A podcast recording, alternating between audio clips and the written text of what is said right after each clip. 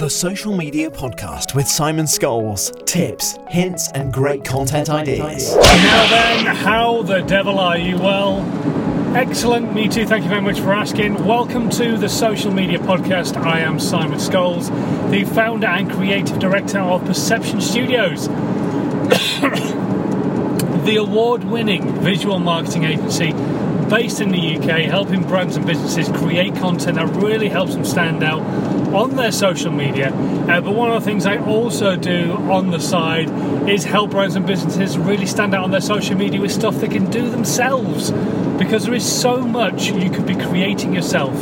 Content is king in this day and age on social media, and if your content is giving value and is worth actually interacting with, you could build a really great audience of people who love what it is that you do for a business.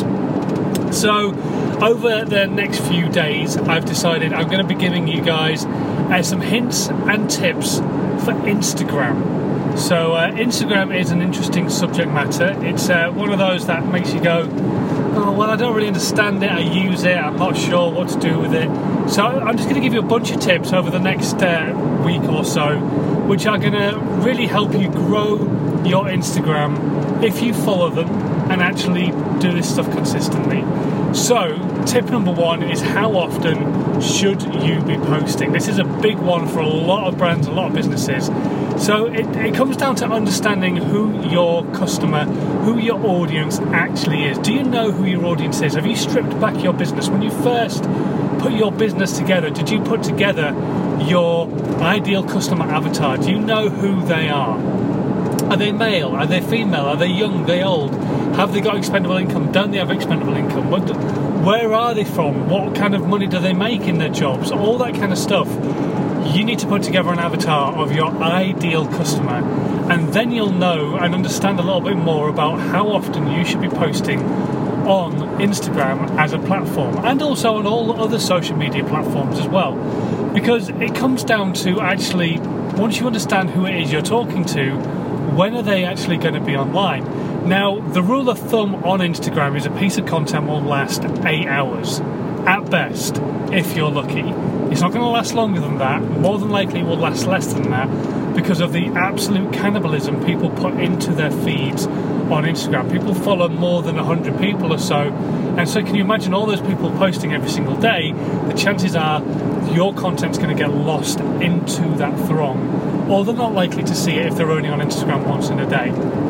So you need to be making sure, number one, your content stands out, but also that you're posting at the right time so that your audience can see your content. If you're posting at say midday and your audience is most likely going to be online at six o'clock in the evening, then you're on a hiding to nothing straight away. They're likely not to see your content. So you need to play around with how often you're posting in a day, potentially three times a day, maybe even more.